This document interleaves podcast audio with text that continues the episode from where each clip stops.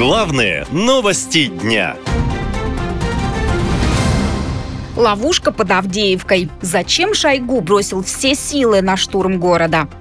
Итак, армия России пошла в атаку под Авдеевкой. Это город недалеко от Донецка. Но эта операция не стала сюрпризом для ВСУ, поскольку они узнали западной разведки. Об этом свидетельствует тот отпор, с которым встретили украинские военные колонны российской техники, пишут российские военкоры. Военные аналитики, анализируя ситуацию на этом участке фронта, пишут, что российская армия использует тактику волновых атак, бросая большое количество необученных солдат. А военный историк Дмитрий Саврамат сравнил тактику армии России со временами Второй мировой войны. Под э, прикрытием мощнейшего артиллерийского огня русские накануне дня рождения Путина бросили несколько полков, там силой до трех полков началась массированная атака. Причем в таких, знаете, классических традициях 1945 года, когда в бой были брошены целые колонны бронетехники и БМП, напичканные, набитые десантом. Это все живо напоминало не нашу сегодняшнюю войну, а войну Вторую мировую. Мощные колонны техники, но и теряли тогда советская армия эти, эту технику в невероятных масштабах. То же самое произошло и здесь, под Авдиевкой, когда вместо боя штурмовых групп по 15 человек при поддержке одного-двух танков поехали целые полки в атаку. Украинцы, которые окопались здесь 10 лет назад еще, построили глубоко эшелонированную оборону, пристреляли каждую кочку, встретили таким ответным огнем русское наступление, что поля сражений под Авдиевкой покрылись э, десятками единиц сгоревшей российской техники. Военкоры в начале наступательной операции писали о значительном продвижении российских военных, но на картах с геолокацией видно, что пройти удалось максимум 5 километров, говорит военный обозреватель Александр Коваленко.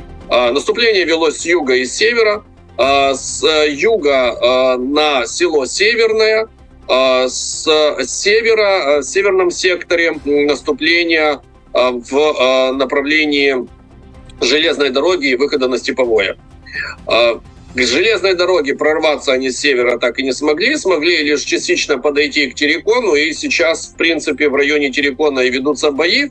Минобороны изначально возлагала большие надежды на это наступление. В ведомстве считали, что для успешной операции нужно лишь собрать побольше силы техники. А некоторые генералы утверждали, ВСУ не продержится и трех дней. Но на деле все оказалось сложнее, говорит военный эксперт Денис Попов. Изначально говорилось о том, что они скоординированы, что это, в общем-то, наиболее крупное наступление, которое должно было увенчаться успехом в течение пары дней. Я видел высказывание одного там, российского генерала, который утверждал, что за 2-3 дня там все будет решено. Но сейчас, как видим, э, уже прошло три дня, и ничего там не решено. Существенные потери несут э, российские войска и приданные им подразделения так называемого первого армейского корпуса ДНР. Большие потери со стороны российской армии подтверждают и волонтеры. У меня не уместилось все, что хотела сказать. Еще, кто может помочь купить мешки для трупов? Они очень необходимы. Я хер знаю, где их брать, правда. Я сейчас дороги не успею. А, помогите, пожалуйста, купите от себя мешки, кто может. Они очень нужны. В Донецке это дефицит страшный.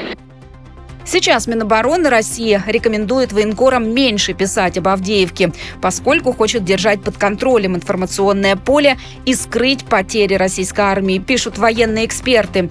И это, похоже, правда, ведь в день начала атаки на Авдеевку военкоры писали об этом по несколько раз в день, а за последние сутки о ситуации в городе ни слова.